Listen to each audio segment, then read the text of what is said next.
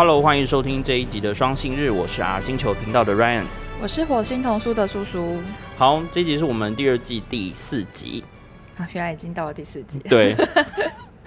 然后今天谁先啊？叔叔。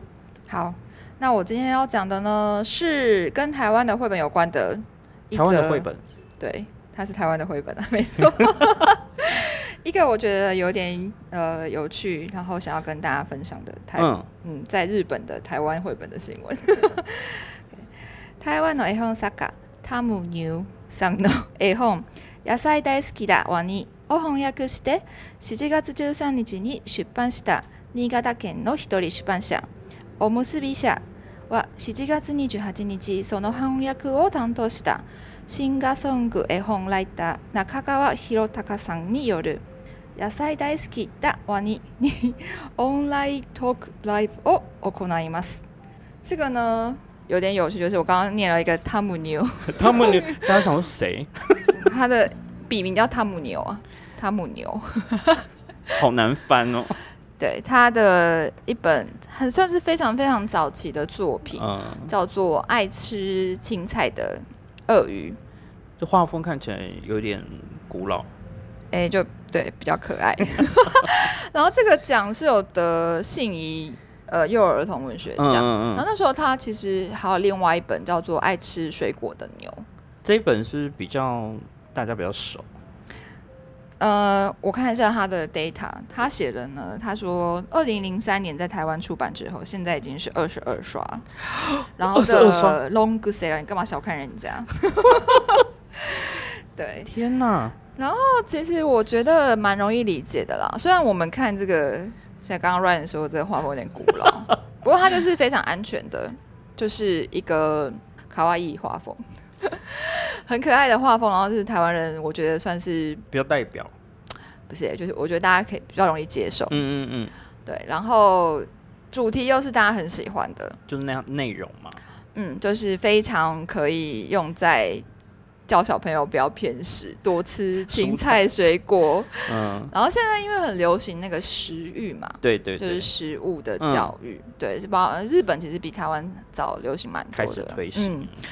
然后现在这本书呢，就是在日本出版了。嗯，然后我觉得它最特别的是，应该是说台湾的绘本在日本出版，算是一个已经是一个很厉害的事情。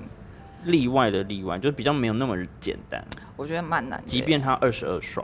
嗯，因为逆输入真的，真的很难。对，我觉得要输输到日本去其实有一点点困难。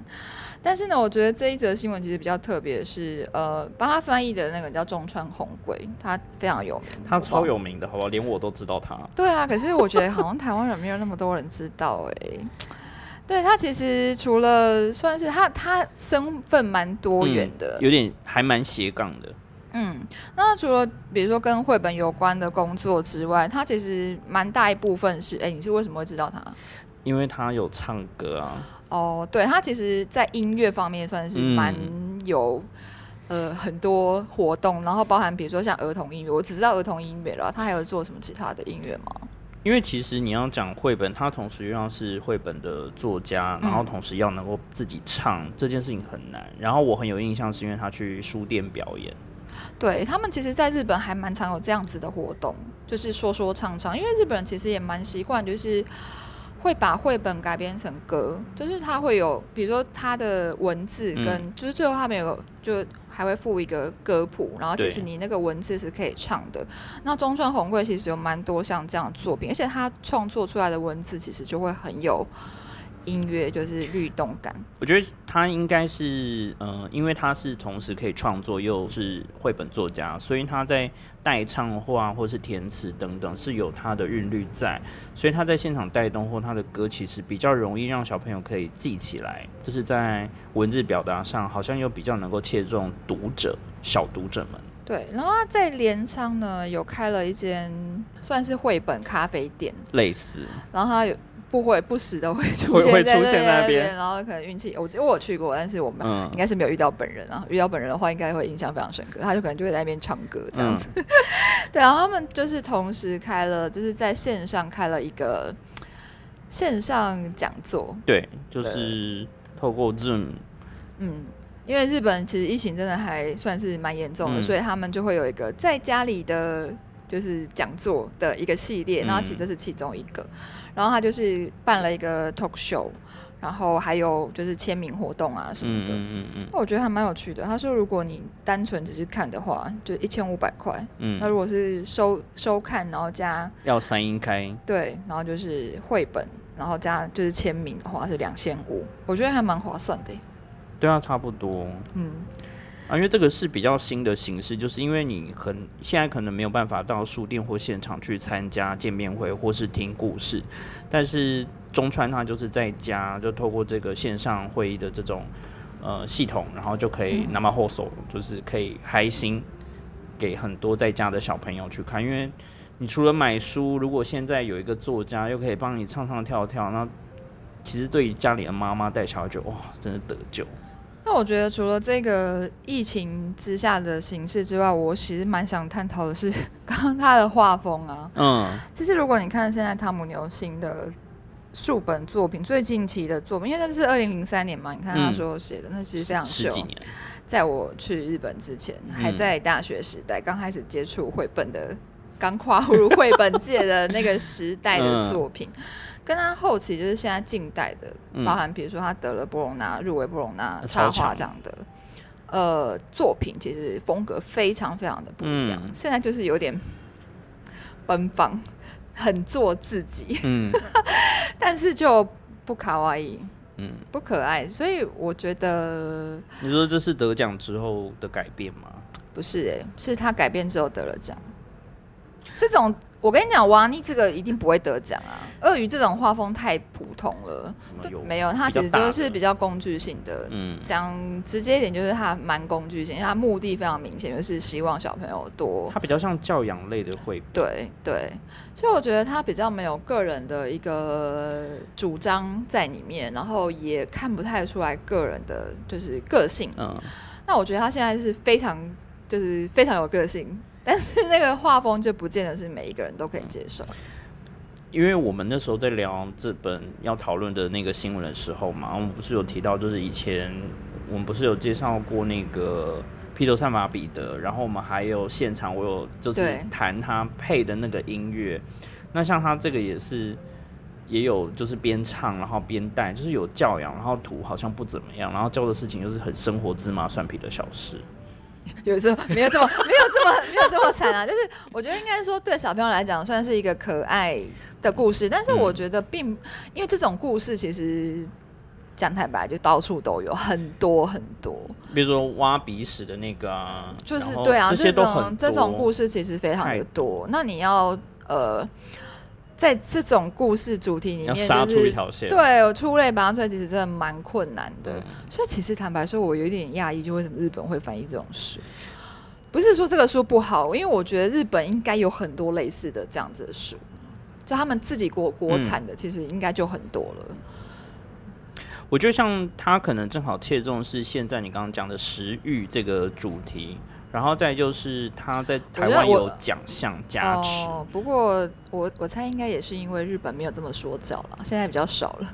现在的应该比较开放，就是没有只单纯讲。我其实已经蛮久没有看到教养类的，怎么这么就是比如关于食欲要，因为他们都通常都是介绍食物有多好吃啊，什么食物的制造过程啊，或是什么什么，就是一些食物的幻想故事啦，很少就是。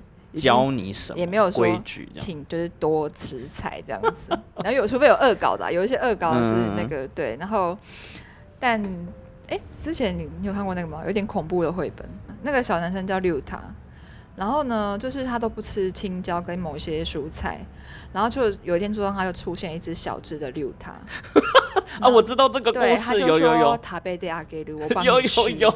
然后后来就被替换。对，我觉得这个很惊悚。但我觉得他是恶搞的，就是有有有像这样子。可是你说这么纯粹，就是单纯只是说啊，我们要多吃蔬菜哦，就是对身体好，其实蛮少的。我觉得这是策略之一，就是说有可能之后出版社会再出版他同一个会者的不同作品，然后他就会先出哦，那我先签你早期出版过的，而且是有得奖，然后有二十二刷好成绩，我们先试试看水温怎么样。这是一个。尝试，然后之后才会带，就是我一次可能就签两本、三本。可是他后期真的很很很不一样哎。我觉得有可能就是因为多变啊，他就搞不好啊，后期的是比较受欢迎，但是出版社或者版权那边就觉得说，嗯，那你还是要带一下我们之前出过的，就是顺便。但是出版社是不一样的，因为我觉得这边也可以讨论一下，就是早期那两本啊，我刚刚说的这个，比如说爱吃青菜的鳄鱼跟爱吃水果的牛。其实是信宜出的，信宜就算很老牌的出版社，我觉得他们作风是比较保守，他们会就是出非常安全的，不会有什么差错的书。但日方出的可能是同一家，他就是去不同出版社，只要对帮这个作家出。那小后来就是他的其他就是很做自我的是小天下，我现在还蛮佩服他们的，因为很有勇气，就是出这样子的书。其实坦白说，我虽然觉得说，嗯，他。呃，就是很做自己，而且也得了波隆纳，但是真的，他其实之后书我也都不想要，不想要，因为那个转变真的有一点大。因为那种画风就是很一翻两瞪眼，嗯就比如说像那个毕卡索好了。啊，比如说像古典那种古典画的话，大家都觉得哦是美的，就是对。可是问题是，如果像毕卡索或是立体派、野兽派这种东西，就是很吃个人口味。对啊，就是你喜欢的，你会觉得说啊很喜欢。然后很特别，但是如果是对，但是如果说你可能觉得说哦，这个 Konomi 讲的就是不是我的，因为有些画家的画风就是很独特，但他就是维持这个路线，所以你都会想要去收集他所有他画不同故事主题。对他其实后来其实就是这样，因为有些是收集画风。对，我觉得那时候我们讨论的时候，还就是讲到。古早年代的范晓萱，我觉得一开始，我觉得其实蛮像她的感觉，就是她一开始范，哎，这样讲会不会暴露我们的年代？他谁？就是他一开始不是唱一些很可爱的儿歌吗？然后感觉不是，就是被包装出来，但是那时候很夯嘛，因为他杀出一条血路。对，然后可能每个小学啊，然后那时候看，好像记得他好像都是到什么学校巡回什么的，嗯，就后来。就是好像比较做自我，我其实他的后来的歌我就都不记得，我只记得他早期的那些。越来越做自己之后，就开始好像不是那么受主流市场的欢迎啊。这这是一部分，我觉得也算是一个蛮特别的，就刚好突然想到这件事情。那小说也是啊，有些小说一开始他小说第一本可能写的很好，是因为。他可能很做自己，可是他第二、第三之后就开始考虑到市场，那他就没有勇气去尝试新的主题或写法，就变成说，嗯，他第二本、第三本就变成一片歌手，或是只有一本作品的。对，但是我觉得汤姆牛算是蛮特别的，我很少在台湾看到，目前为止我印象中还没有一个就是转变如此之大的一个就是台湾原创的作家，我觉得他算是一个特例。嗯，希望他在日本呢，就是。也会有一个好的发展，就是塔诺西米。好，那下一则是我会分享，就是阿库塔高瓦秀，然后去秀哦，留卡红亚代秀噶，这次带你细节下来的理由。那这一则就是讲芥川赏跟直木赏跟本屋大赏，为什么本屋大赏算是很重要？出版業界のメインイベントといえば文化賞である。 出版社や新聞社などの社名を冠した賞を設けしているが認知度や反則効果を考えるやはり2つの賞にある。其实就讲说，如果在日本的话，重要的在出版界重要的活动就是两大奖嘛，芥川跟直木。嗯，那芥川就是比较算是纯文学，那直木赏就是比较偏向娱乐重视的那种大众文学路线。 啊，我其实不太知道这两个的差异是什么。其实差很多，就是内容、没有文字表现啊、主题啊，其实风格都差很多。所以芥川算是比较文学性高一点，性高。对，那直木就会比较偏很多类型小说的主题，比如说奇幻的啊，然后或是说不同议题讲。原来如此。然后这一篇新闻，我觉得当初选的时候还稍微看了两次。为什么？因为我觉得本屋大赏对我来说好像指标性没有那么大，我自己。所以你是个觉得相信指标的人吗？我相信指标啊，真的哦。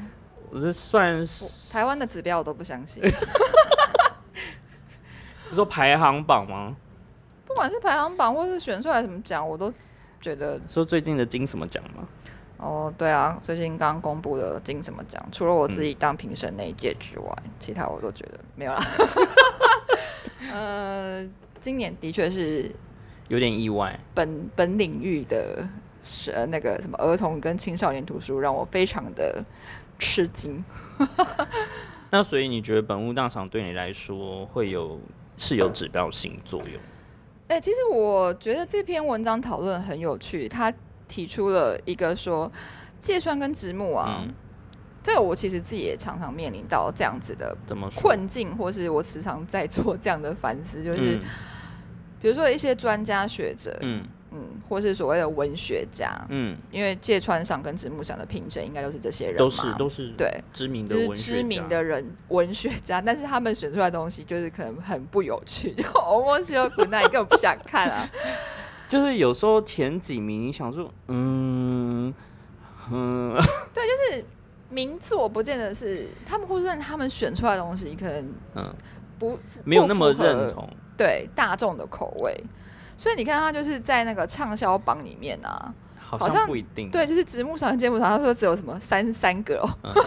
但是其实本屋大赏好像全部都有 rank in，就是而且还全部翻拍成电影。对啊，我们其实嗯，就是读书会的时候就有做过这个系列，就是选了可能六本是芥川，选了六本是直木，然后我们就去看历年。我挑的都是比较旧的作品，然后也有新的，那就是让读者真的去读过这些所谓日本。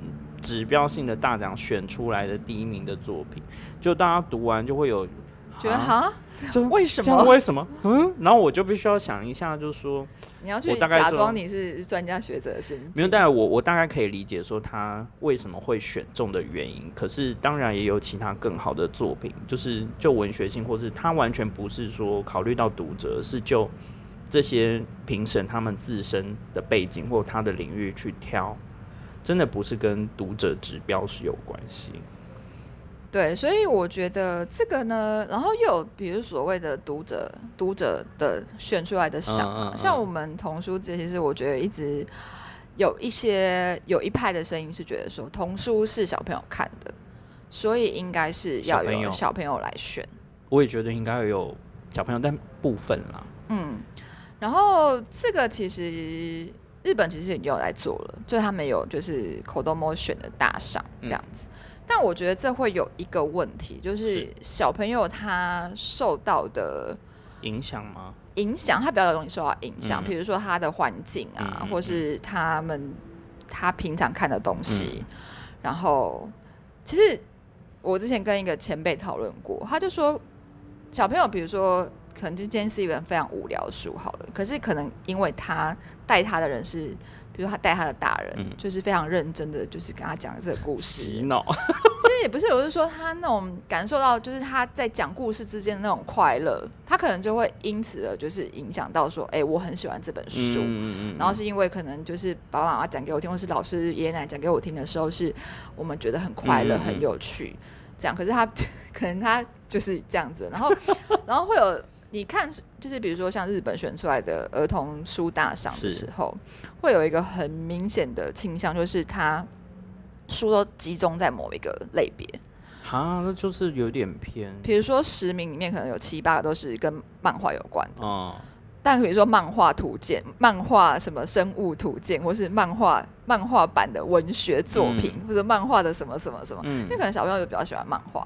对。漫画的形式，然后可能选出来是这样子，或是比如说。某一个时间流行某一本书，比如说像台湾可能《屁屁侦探》选出来的啪，可能前十名就是《屁屁侦探》第一集，《屁屁侦探》第二集，就跟《鬼灭之刃》一样啊，对啊，霸占排行，对，很夸张啊。像我上次看那个十名，就是他选出前十名，有六呃五本五五本还六本是同一个系列的，对啊。那我就觉得这样子好像就没有什么。我觉得那个奖的在评选的规则上面其实就要定，如果是犀利子的话，要不要全部都算？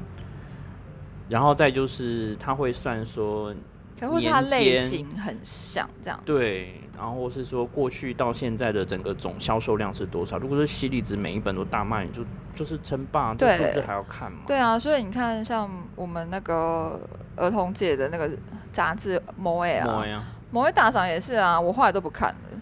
每年都急出生界有什么好看？每年每次都急出生界，我就觉得就他们的喜好或是就是有特定的。对，所以就是应该是说，也有好多是你可以看出该年的呃风向。对，然后它可能是畅销榜，但是它不见得一定是说你可以呃要，也不是说这些书不好，嗯，可是它是不是可以嗯，就是再更全面性一点或者什么？所以，我我觉得这些这个问题其实算是嗯蛮值得去讨论。那文学作品其实。如果是变比较面对读者，或甚至适合呃读者的话，就是像本屋大赏这样，是从书店店员或跟书店相关的人去挑选出挑选出来的作品，那我觉得就是真的比较贴近一般的人。我觉得本屋大赏比较好，是它也不是读者挑。他也不是专家学者，刚好是介在中间，就是他可能同时是读者，又是有一点点销售专家的书店店员。因为一个书店店员，通常你没有热情跟专业是很难维持下去。对啊，所以你看，光每一年的作品得奖作品都能够被翻拍成电影，而且通常都是有点像是说，你得了这个奖，你的作品一定会翻拍跟转译成其他的形式，比如说拍成动画，或是做成阿尼美。对，这种就是一个很指标性，它可以哇，就是可以赚更多钱，然后或者说作品会更被知道。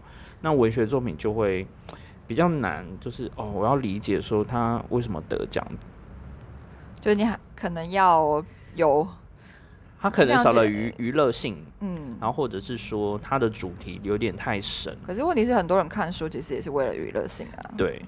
对啊，就是把事情搞那么复杂。我觉得有一个这样的介于芥川跟直木中间的这种呃本物大赏这一块，其实是可以补足另外一块。我觉得他的 slogan 蛮好的，他就说 “kono hon ga uri da”，就是我想要卖这本书。对啊，就是你去问书店店员说，你到底真真心想要推荐给读者的是哪些书？就不是写一些什么冠冕堂皇的，就是叶配书。对，是真心。对，好。那今天就是这几则，然后我们下次会再继续聊跟绘本。然后虽然说现在还是在 coronavirus，嗯，对，但我觉得还是有蛮多有趣的新闻。嗯，好，那今天就这样喽。好，拜拜，拜拜。